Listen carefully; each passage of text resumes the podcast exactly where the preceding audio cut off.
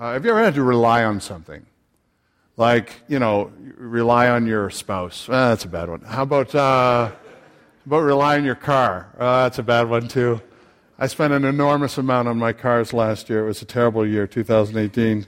How about uh, friends? You ever had to rely on your friends? How about your job?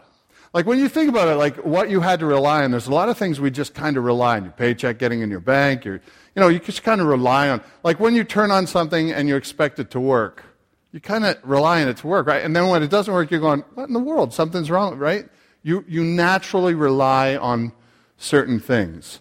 It's a normal kind of everyday thing. Now, some things I rely on, I don't question them at all. Other things I rely on, I kind of put my life at risk. Last year, uh, last year, last month, we, we uh, flew our oldest daughter out to Los Angeles. She's going to school out there. And so we all piled on the plane and we, we got ready to take off on the plane. Uh, and I'm glad to say we made it there and back on planes that didn't have any issues. Now, I got to tell you, at some point, I never actually sat down on that plane and thought to myself, do, should I rely on this thing to take off and land properly? Think of how many things I had to rely on for that, right? I, I didn't have to get up in the morning and, and say, I got to get to the airport early so I can just look at the, look at the uh, airplane and make sure that it's aerodynamically correct and we're actually going to get the lift we need in order to take off and we're going to land properly. I, I, just took it for granted that somebody else did that. I never, I never prayed and said, God, would the Borelli, uh, uh, Bernoulli, Bernoulli effect, if you're a pilot here, you're going to laugh at that, if that's working. You know what the Bernoulli effect is? Bernoulli effect is, I looked this up because school was a long time ago. When you take off, the lift is uh, the, the, the pressure of the air on the, on the wings decreases as the speed increases. And so that's what creates the lift. That's called the Bernoulli effect. And I didn't get up in the morning and say, Lord, please help the Bernoulli effect to work so that we can take off today. I didn't inspect the plane. I, I, didn't, even, I didn't even interview the pilot. He might have been out partying the night before. I didn't come in, into a and say, you know, are you, are you fit to fly? How long have you been flying? Could you show me your resume? I never did any of that. I assumed the pilot knew what he was doing. I never, uh, I never questioned the technology. Is the technology going to go haywire? I just assumed the technology was working properly. Now, that's an absurd illustration, but think how many times you rely on things that even would put your life at risk. How many things do we rely on, even without thinking? And here the question is this morning Where should I go to rely on the proper instructions for living my life? Where's the right place for me to visit so that I can find out and rely on the information that is given to me and that it is proper, it is right, and it will work? Most people don't even rely on anything. Like they don't even they don't even con- conceive such a question. But the question I want to ask this morning is where can I go for answers to life and death? And how can I be sure that the truth that I'm receiving is actually true? Today we're going to be talking about is the Bible reliable? And I'm pleased to tell you that God has supernaturally chosen to give us a revelation, something that we can rely on, that we can actually read.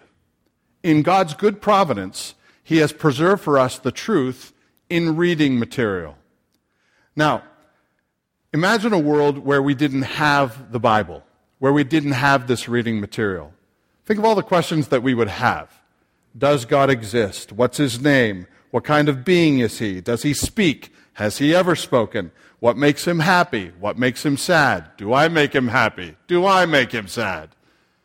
And we wouldn't have any way to have those questions answered. Science does not give us any of these answers. Only one place gives us the answers to these questions. Without the Bible, we would have to surmise at all of these answers. But God has given us an enormous amount of information and clarity, and He has done so for our benefit. He did this on purpose so that we don't go through life with a thousand questions left unanswered. Let's talk about the Bible this morning. Where did the Bible come from?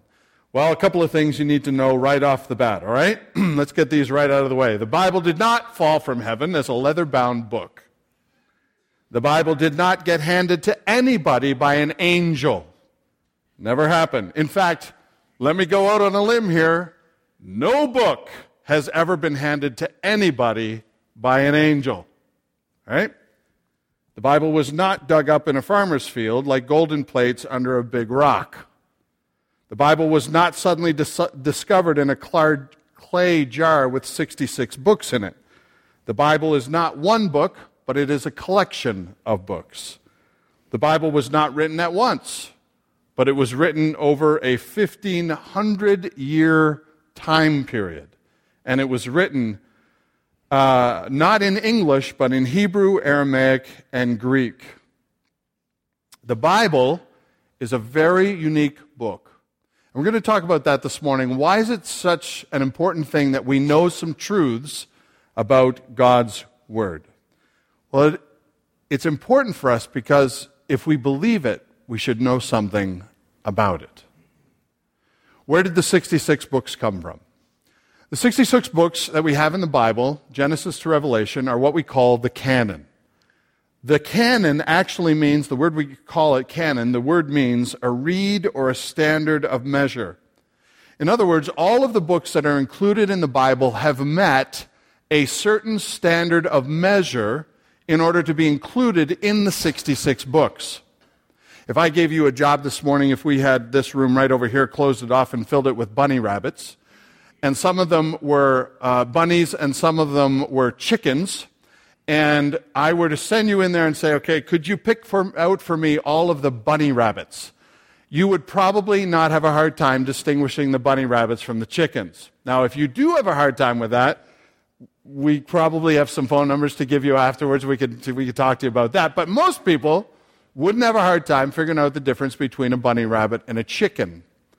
The 66 books of the Bible were all chosen because they met specific qualifications that determined if they went in the Bible that you now hold in your hands today. They were scrutinized so that only the ones that met the qualifications were chosen and placed in the canon, the 66 books. How did the early church decide which ones would be included and which ones wouldn't? Well, there was a variety of tests, but I've kind of boiled them down into four easily, maybe, understandable things so that at least you can kind of know this as we, uh, as we go out of here today. Number one, Jesus. That's always a good one to start with, right? Jesus is a good one to start with. In other words, if Jesus quoted from the book, most likely it is reliable. Would you agree with that? Yes. So that is one of the ways you tell what a bunny rabbit is from a chicken. If, it, if this book that Jesus quoted from was reliable enough for him, it should be reliable enough for us. Number two, apostolicity. Say that seven times. Apostolicity is simply this the apostles used books frequently, they quoted from them frequently. In fact, you may not know this, but the apostles quoted from the Old Testament in the New Testament an enormous amount of times. In fact, there are only five books not quoted in the New Testament from the Old Testament. Did you know that? So the apostles vindicated, verified the reliability of Old Testament books simply because they, they used them on a regular basis. And so the early church said, well, if the apostles used them, most likely they are reliable. To this end, this included, those included in the Bible, uh, they were only seriously considered if they were found before the second century AD, because that's when the last apostle died. And so these books were chosen before that time. So if you're sitting here and you're thinking to yourself, oh, Craig, oh, that's really important, but it's really good to know, but why do the Catholics and the Protestants have a different Bible? You ever ask yourself that question? This is a big part of that question. The extra books in the Catholic version of the Bible were put there after the second century AD. The books that are in the Protestant version of the Bible, those were put there and canonized before uh, the second century AD. What happened was there was a couple extra books that people would talk about and quote from And, uh, and they got to be popular because the population liked quoting them, like Bell and the Dragon, or if you know any of these, uh, these books from the Old Testament that, um, that are popular in the, in the Catholic Bible. Uh, some of these were chosen just because they were stories told over and over and over again. And the Catholics held a council at Trent in 1545. Say 1545. How far is that after the second century? Uh, it's a long time. At the Council of Trent in 1545, that's when they validated seven more books that did not meet all the qualifications, all the criteria that are put into the original canon. All right, just so you know that. See, you learned something today. Consistency is the third one. Consistency is simply they had to meet the character of confirmed writings. In other words, they had to sound the same, they had to look the same, they had to same, have the same field. And the last one is orthodoxy. They had to agree with all the other books that were written before them. And so when, the, when our Bible was canonized in the, uh, uh, in, in the, uh, before the second century, all of these books were put under rigorous, specula- uh, rigorous um, uh, scrutiny so that they would meet the qualifications to fit the canon. The Bible is a miraculous document. Some things you may not know about it. There's a wonder of its formation, the way in which it grew. It grew over 40 different authors in the Bible. Did you know that? There's 40 different authors. It was, it was made over three different continents, over 1,500 years, and it all agrees with itself. There's a wonder of its unification. It's a library of 66 books, yet everyone agrees with itself on every page. There's the wonder of its age. It's the most ancient that we have of all books. It's a wonder of its sale, its bestseller time of all books ever written. It's a wonder of its interest. It's the only one read by all chosen uh, uh, all r- different races and all classes of people. It's a wonder of its language. It's written largely by uneducated men, and it's one of the most studied books in the entire history of the world. This is wonder of its preservation. It's the most hated of all books. Yet it continues to thrive and exist over 3,000 years of people desperately trying to get rid of it, burning it in the streets and trying to get, get it out of people's hands. In North Korea, if you have a section of the Bible on you, written on it, anything, God loves you, uh, for God so loved the world, any part of that, you will be arrested and put into a camp, and people will likely not hear from you any longer. So to this day, this book still goes under great persecution. The Bible is miraculous in its unity. I am constantly amazed by prophecy. John and I talk about prophecy every once in a while, and it just amazes me how many prophecies Jesus Christ fulfilled. Isaiah was written 700 years before Jesus was born. Isaiah talks about how Jesus would look, where Jesus would live, how Jesus would be rejected, how Jesus would die, how Jesus would behave. Everything about Jesus was written 700 years before Jesus was even born, written by the prophet Isaiah. In just two chapters, chapter 52 and 53 in the book of Isaiah, there are 20 specific prophecies about Jesus Christ, and every one of them became, came true in the life of Jesus Christ. Uh, there's tons of Old Testament uh, uh, activities and prophecies that point toward Jesus Christ. The very action of Passover, which Orthodox Jews still do today, the very uh, action of, orth- uh, of, uh, of Passover is is filled to the brim with pictures of Jesus Christ. One of my favorite is when they put the matzah, they'll put a matzah in between three levels of, uh, of a cloth, a napkin. They'll have the top one, they'll have the middle one, they'll have the bottom one. And during the Passover, they'll take out the bottom one and they'll hide it in the house. And then they eat the dinner for a little while, and then they send the kids to go find the, the hidden matzah. And then they'll go find it, and they'll come and they'll retrieve it, and they'll bring it back and they'll put it back into, into the sleeve. I found that very interesting because there are three parts of the Godhead God the Father, God the Son, and God the Holy Spirit. And the only part of the Godhead that was ever separated from the three at one point of time was Jesus Christ God the Father, God the Son, God the Holy Spirit. When he was separated on the cross, he cried, My Father, my Father, why hast thou forsaken me? And then he was restored after his resurrection. Symbols of the Passover all over the place. No bones of the lamb are supposed to be broken. When Jesus hung on the cross, no bones would be broken. In Psalm, it says that no bones would be broken. They celebrate that every time in the Passover. They have to eat all of it quickly before the next day. Uh, Passover, why did they do that? Because they had to put blood on the doorposts and the lintels of their houses. And even in that, you've got these, these people that are slaying open a lamb way back in Moses' day when they're going to get rescued from Egypt. They slit open the, this animal, they take the blood and they put the, door, they put the blood, not on the door. They don't slap it on the door. They don't throw it on the, on, the, on the doorstep. They put it on the sides and the tops of the house, on the sides and the tops of the door, on the side and the top of the door. You get the symbol of the cross there? The psalmist writes about Jesus Christ constantly. In Psalm 22, one of the best illustrations we have was written a thousand years before Jesus was crucified, 800 years before any Roman walked the planet. And here's what the psalmist said in Psalm 22, verse 16 For dogs encompass me, a company of evildoers encircles me. They have pierced my hands and feet.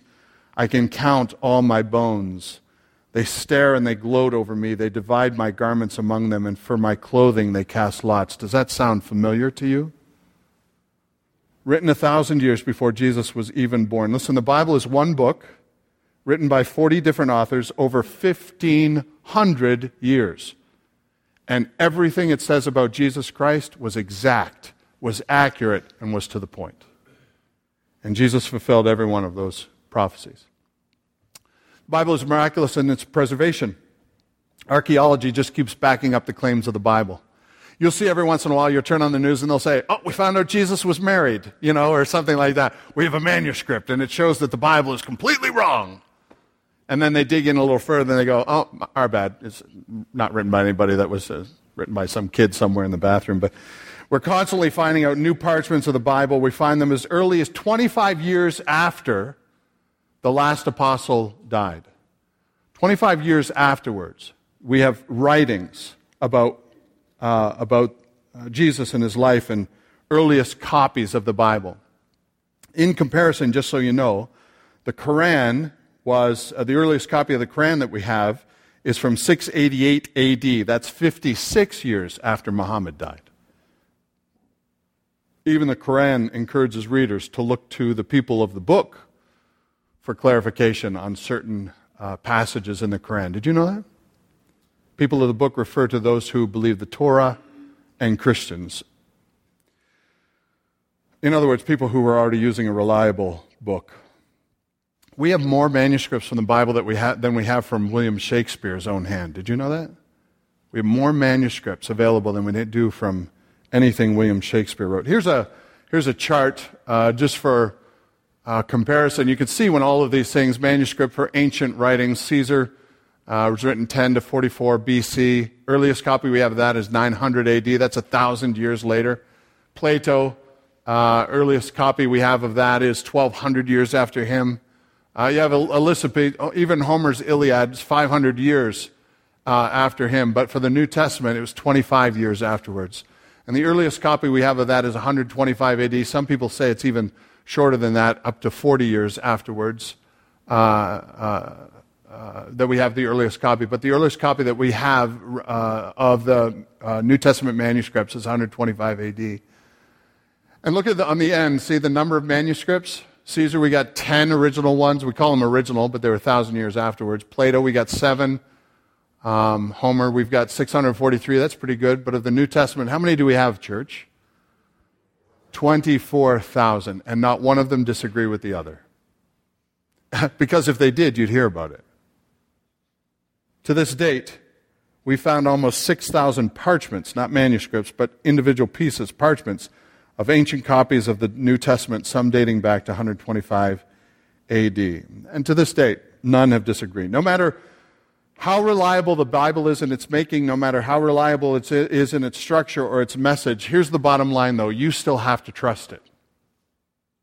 Now, I could tell you a lot of things about the Bible. It's miraculous in its construction. It was carefully examined for inclusion. We already talked about that. Everything was put into specific order. The Gospels come first in the New Testament because they're all about Jesus. Paul's letters follow after that because he was considered to be one of the greatest and clearest New Testament authors. Uh, Revelation comes last because it's our hopeful book. Some books were totally rejected. Uh, some gospels didn't make it in. Have you heard about the Gnostic gospels? You're sitting here thinking, well, you should talk about the Gnostic gospels. Maybe you've heard about the Gnostic gospels. They, they are popular these days. Uh, you've heard of Gospel of Mary, Gospel of Thomas, Gospel of Judas. Uh, if you ever think that these should be included, by the way, don't take people's word for it. Just kind of take a read yourself. They're kind of an interesting uh, bit of, uh, of, uh, of writing it's very clear that they, that they disagree. In fact, I think it's the Gospel of Mary or the Gospel of Thomas. One of them ends with the disciples complaining about Mary because she's always around. Mary's always here. She's always bugging us. Get Mary to go away. And, uh, and Jesus said, Oh, no, no, no, don't worry. Uh, Mary one day will be turned into a man, so we will be able to accept her as a group. Yeah, you don't believe that's true? Take a look. I mean, all of this stuff is, but, but the world will not, the, the culture will not tell you this stuff. Read it for yourself. And you can easily tell that's a chicken, not a bunny rabbit, right? Jesus would never talk about that, talk like that about women or men, ever. These Gnostic Gospels actually are found in what we call the Nag Hammadi Library, and they date from the tw- second century after Christ. Remember, this is the extra writings. They lacked every single one of the criteria found to include them in the canon. They didn't, they did, they, they didn't uh, meet any of the qualifications. In fact, if you look at history, the early church writers after the second century all wrote against the Gnostic Gospels. They called them heretical writings. So you're wondering why the Gnostic Gospels didn't make it? That's why. Um, Gnosticism reached its zenith in the second century, and what they did was they ripped off New Testament authors to start making new stories. Like the story of Jesus that made a bird out of clay that flew away. Have you heard that one? Yeah, that's found in the same book, in the same Gnostic book, where he pushes his friend off a roof. Jesus pushes his friend off a roof, just playing around. Kid dies, so he goes downstairs, downstairs in the building and he brings him back to life. Shazam! Chicken, not a bunny rabbit. Easily distinguishable. Unless you think Jesus likes pushing little kids off roofs. All right. I could tell you about its inerrance, uh, its accuracy. Noah's Ark. You ever wonder why God puts certain, he doesn't do it all the time, but once in a while he'll put like details in and you're like, you're reading the details and you're just going, oh, this is killing me. right? And most of the words you don't understand and most of the people you never heard of, most of the nations you didn't even know existed, right? You're just wading through this stuff. If you read through Noah's Ark, you'll find a chunk like that about how big the boat should be, what kind of dimensions it should have, and you're reading through it and you're going, I don't know what a cubit is, I don't care what a cubit is. Interestingly enough, the length to width ratios in Genesis were found to be ideal for making a large barge boat. And this was, get ready for this, a thousand years before the lar- large, any large barge boat was ever constructed. Same dimensions, perfect for a large barge boat. Until then, they had boats that were like, you know, big boats, but not, not like this. And lo and behold, they float. How about the flat earth theory? Right? It kills me that the church persecuted people for not for believing that the earth was not flat. Christopher Columbus sailed the ocean blue in 1492, thinking the earth was round or flat. Flat.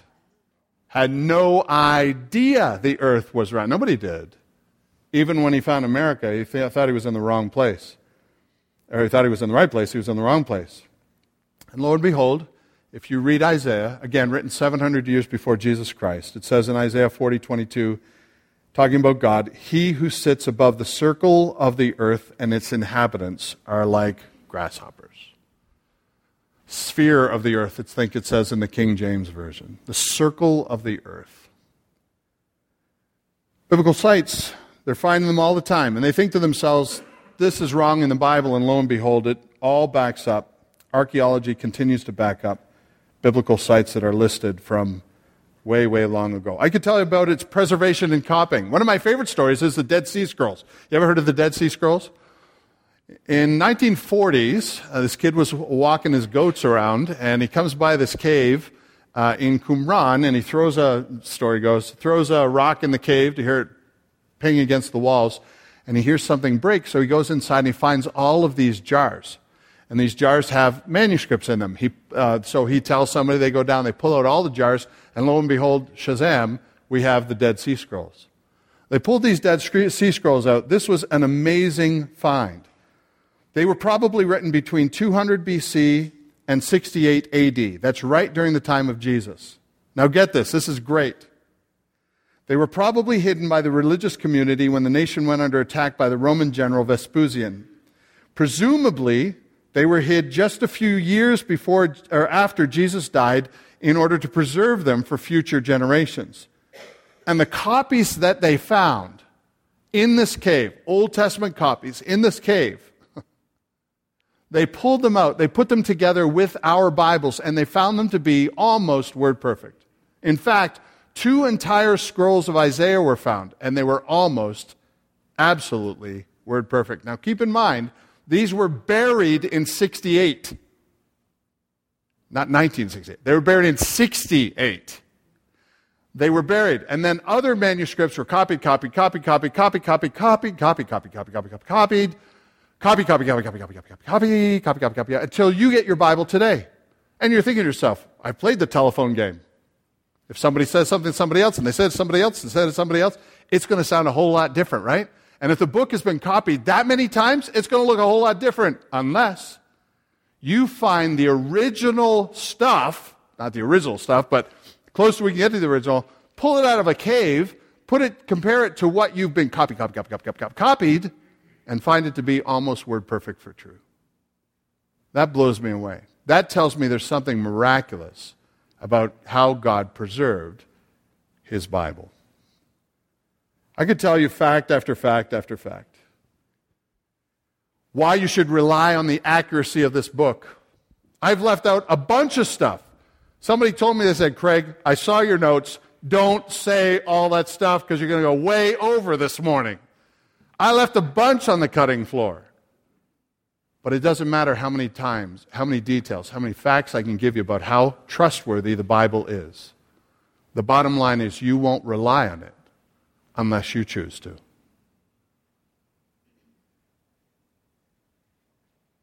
There's an intellectual convincing. I could look outside and say, there's white snow on the ground. But this is something more. Until God intervenes, we never find the ability to rely on it. We'll continue to see it as an amazing book, maybe even a miraculous book, but not something that we can rely on. Just like the plane, it's too much to rely on it for my life.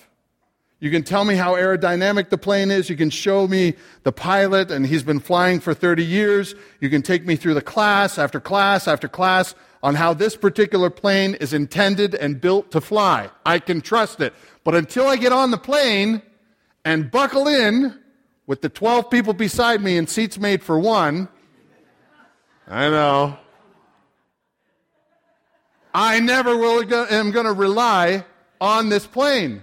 And until I see this book as something that can change my life for a life that pleases God, I'm never going to rely on it. I'm never going to trust in it. Some will still be too terrified to trust that plane. And some are still too terrified to trust that this book is from God. Why do some of us rely so much on what the Bible tells us when others simply cannot? Now, that was all my introduction.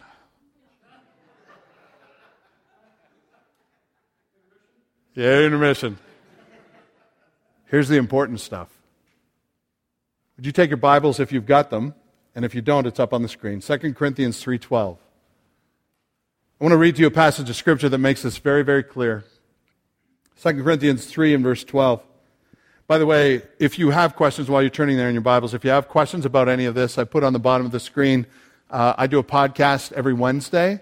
Uh, we get questions that come in after the services that we do on all these topics. And if you have questions right now in your seat, you can text 555 888, text VC East Sermon to 555 888, and that question will go into our database, and I'll tackle it this week on Wednesday. So if that tickles your fancy, you can do that this morning. If you're thinking to yourself, what's a Qumran? All right, just fill it in and, and send it, all right? 2 Corinthians 3.12, listen to this. God tells us, since we have such a high hope, we are very bold. Not like Moses, who would put a veil over his face so the Israelites might not gaze at the outcome of what was being brought to an end. but their minds were hardened. For to this day, when they read the Old Covenant, that's the Old Testament for you and me, that same veil remains unlifted because only through Christ it is taken away. Moses in the Old Testament received direct uh, revelation from God.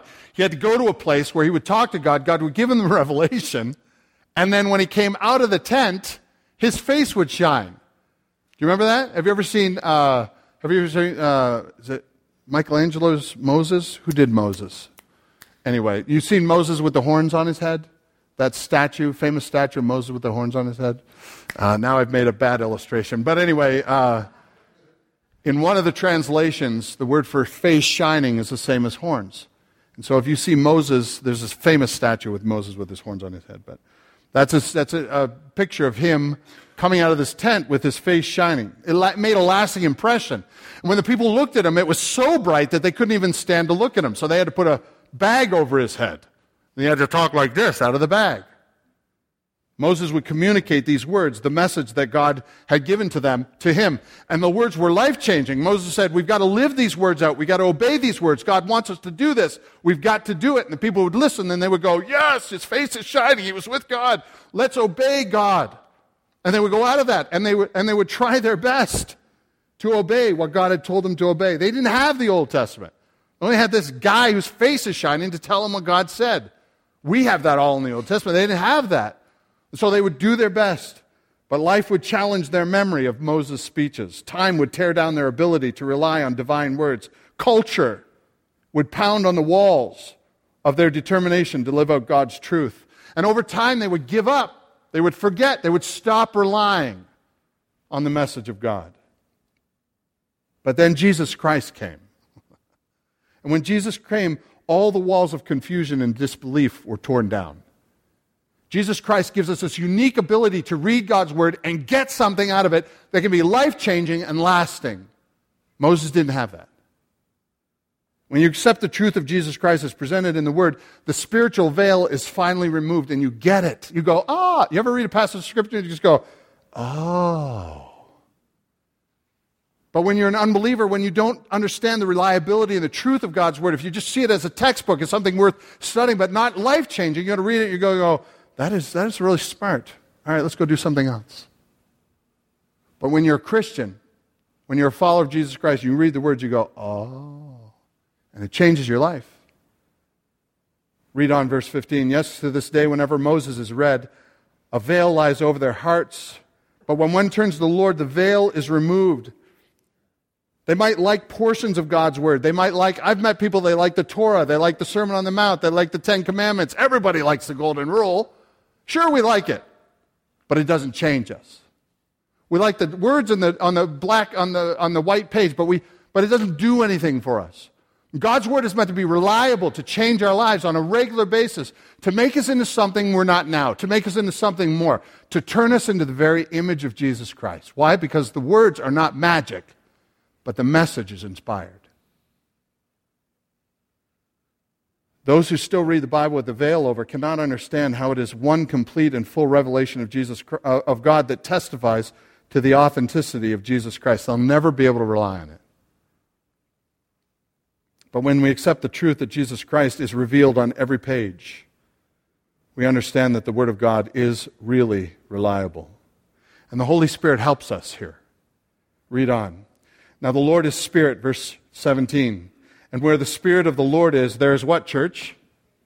Oh, come on. Like, do it like, uh, like that guy that paints his face blue. Uh, come on, come on. What's his name? Braveheart. Yeah, let's do it one more time. Like Braveheart. Now, the Lord is Spirit, and where the Spirit of the Lord is, there is. well, you may not know the Bible, but you know your movies. That's good.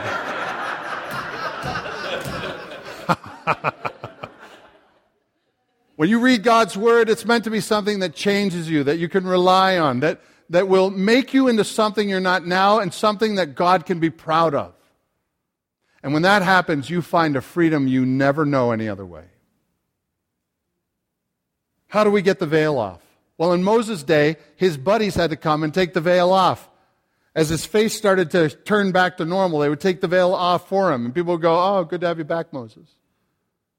But in our day, the Holy Spirit removes the veil of unbelief so that we can read God's Word and say, it is more than a book, it is a life changing manual to life and death. I can rely on it. The Holy Spirit helps us to understand the message of who Jesus Christ really is. And when that happens, Jesus' words are better than those of the prophets. They're better than those of the prophets. Hebrews 1. Spirit of the Lord lifts the veil and helps us understand what the Lord has done for us. The entire message of the gospel. That's why it says down in verse 18, For we all with unveiled face, beholding the glory of the Lord, are being transformed into the what church? Into the same image from one degree of glory to another. From this, for this comes from the Lord whose Spirit. Who is the one image that we're all being transformed into? Jesus. You may be Canadian, you may be American, you may be Korean, you may be, you know, pick, pick your slot. It doesn't matter where you're from, doesn't matter your background, doesn't matter what you've gone through, doesn't matter what you're going to go through. The Word of God is meant to be relied on so that we can all turn into one image. Not so you can look like me, God forbid. Not so you can look like Ron, God forbid. The Word of God is there so that we can all together turn into more of an image of Jesus Christ. Why? Because we rely on it. We trust it. The Spirit of God transforms our behaviors, our plans, our values, our relationships, everything about us to look more like Jesus Christ. Our submission to God's authority and His Word pr- pr- proves and, and establishes our devotion to how much we actually rely on God's Word. Jesus' own words. He said, you've heard, you've, you've heard all of this preaching before. Let me just give it to you in a nutshell. This is how he concludes the Sermon on the Mount. Matthew 7:24. Everyone then who hears these words of whose church? Yeah, interesting. Everyone then who hears these words of mine and does them will be like a wise man who built his house on a rock. The rain came, the floods came, the winds blew and beat on that house, but it did not fall because it had been founded on the rock. What does it mean to rely on something? You're traveling on a plane, you can rely on physics, structure, emotional stability of the pilot. But you won't really test that reliability until you put yourself in a seat and take off. So the real question is this Can I rely on the Bible to live my life in a healthy and productive and God pleasing way? That's the question. The Bible is reliable because it, had been, it has endured every test of time, studied and dissected for the purpose of discrediting its reliability, historians, scholars, skeptics, archaeologists, and to this day, 4,000 years of this kind of banter and this kind of onslaught against the Bible, and not one word has been proven wrong. The Bible is reliable when it's used as God intended. It's not intended as a let's go manual for getting around Jerusalem. Remember those let's go books? It's not intended as a travel guide. It's not intended to find out how to grow proper olive trees on the Mount of Olives. God's word is given so that we can learn more about how to live our lives in a way that pleases our God. For all you want of people, you're going to love this one.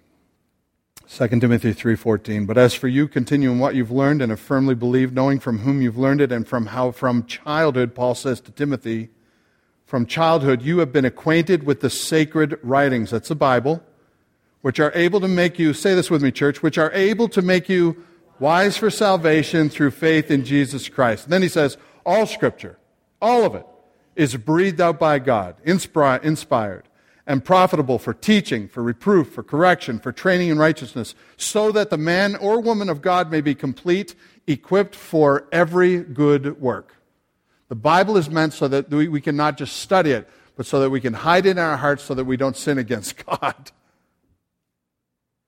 The word equipped here is the word exertizo. Does that sound like anything you know? How about exert? Have you ever had to exert yourself in some way?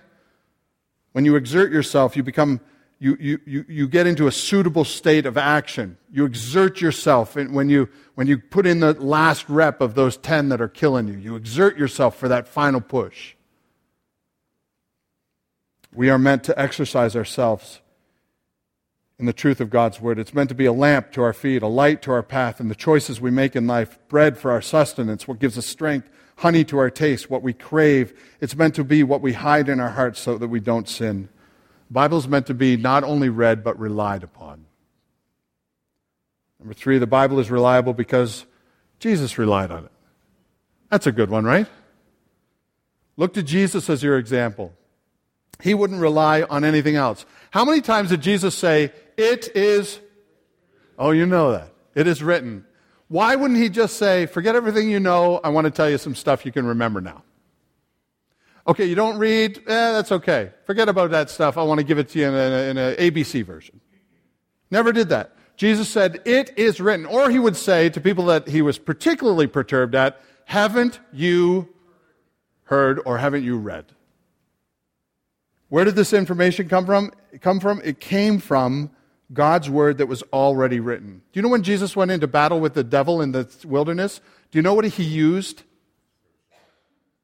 He used God's word. He used God's word. He tempted of the devil, and every time he's the son of God. He could have done like, I'm done with you, Satan. Go out. You're out of here, right? No, no, no. He did battle with the written word of God. Here's one verse, Matthew 4 4. This is one of the verses he used. He answered, It is written, Man shall not live by what, church? Bread alone, but by, quote it with me, every word that comes from the mouth. Where do you find the words that come from the mouth of God? In God's Word. That's why we call it God's Word. The words of God. If Jesus thought it was reliable, shouldn't we? In fact, you only have one weapon as a believer. Do you know what it is? Uh, uh, you, have got a lot of defensive mechanisms, right? You got the breastplate of righteousness and helmet of salvation, the shield of, of faith. You got the feet out of the preparation of the gospel. You got the, the, you got all that stuff on, right? Belt of truth. Yippee! What is the one thing you have to actually do damage to the other person? Sword, and it's called the sword of the spirit, right? This sword is meant to be the word of God that pierces through, that changes minds, and that shows where we, where we are flawed.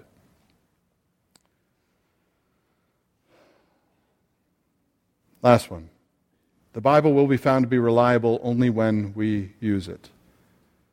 We value God's Word because we want to use it, not so that we know it. Let me say that one more time, because it's worth a tweet. Uh, let's redeem Twitter. What do you say? It's, uh, we value God's Word because we want to use it, not so that we can just know it the story of a seminary student that went to Dallas Theological Seminary wrote Swindoll a letter on his graduation. Said, I'd like to thank you, Dr. Swindoll, for accepting me in, and my graduation is a big day. My family's proud of me, and I just want to tell you some things that happened to me while I was in seminary. I came into seminary loving Jesus. That's why I came to seminary in the first place. I wanted to be a pastor. I wanted to know more of God's Word so that I could use it to do the work of the Lord, do the work of the kingdom. And I studied it and I dissected it and I pulled it apart and I learned the languages and I found the nuances. And after four years of intense study, I've graduated, finding that I no longer love Jesus, I love the Word. That is awful. We do not learn the Word of God so that we can idolize the Bible. That's how you get dead churches. We love God's Word because it tells us more about who He is. But we love it most because it makes us look more like Jesus. Ephesus was an amazing church. Read the book of Ephesians. Commended for their faith, their devotion to the truth. And after 40 years, you get to the book of Revelation, chapter 2. And one of the churches, the church at Ephesus, is said to be completely abhorrent to God. Not because they forgot what was in God's Word, but because they forgot to love the person who wrote it. They no longer loved Jesus. And so God said to them, I wish you were hot, I wish you were cold, but, but, but because you're neither, I'd just rather you weren't around at all. How would you like to be a church like that? And do you know how many churches there are like that? At Village Church, I was talking to Michael. We used to judge spiritual maturity by what we know about the Bible. But now we judge spiritual maturity by how the Bible's changing our lives. We judge spiritual maturity through spiritual formation and mission. And if we're not living the Word, we don't love the Word. We idolize it, but we don't really love the God who, who penned it, who used his, his uh, men to pen it, in, inspired by his, by his own voice. You know God's Word is valued when it is relied on in real time. Words are powerful. There's no more powerful words than are found in God's Word. God's Word can fix a liar, correct gossip, heal, and bring peace. God's Word can change a life. It is meant to make a difference. But the real question is has word, God's Word changed you? Has God's Word changed me? Because if it hasn't, it's just a book. But I'm here to tell you, it's so much more than that. How has God's Word impacted your parenting, your serving, your relationships, your ability to be a better worker, your servant heart, your ability to serve your husband or your spouse, your wife, or your kids? How has it affected your giving, your rebellious heart, or your pride? How has God's Word been reliable to you? Is it reliable? You bet. But how does it demonstrate itself in your life? How does it demonstrate itself in mine? Challenging, right? Thank God for His Word. Let's pray. So, Father, we come to the end of our time looking into your Word, talking about your Word. I am very, very grateful that you have preserved for us the truth. Where would we be without your Word? Where would we be had you not preserved it through all onslaughts of time. Thank you that it's not just a book, but thank you that it changes lives. Not because it's magical, but because it reveals to us your will for our lives. Thank you, Lord, that we don't have to be like Moses and hear it but forget about it. But we can have it in our hands and we can hold it in our hearts and we can hide it in our souls. And it can be the thing that guides us not only through this life to live a life that pleases you, but it can guide us into victory, victory in the life to come. Thank you that we don't need to rely on me or Ron or any pastor, but that every one of us can go home right now and read to find out if any of these things are true or not. You have blessed us incredibly by giving us your word, and I thank you for that. And I pray, Father, that we would be a church, Village East and Village Bible that would seek to use your word to change our culture because, God, it needs to change. So let us interpret your word in the way that you would, not as a battering ram, but, but as something that can really change people's hearts. Make us more like your image in the way that we communicate that. In Jesus' name I pray.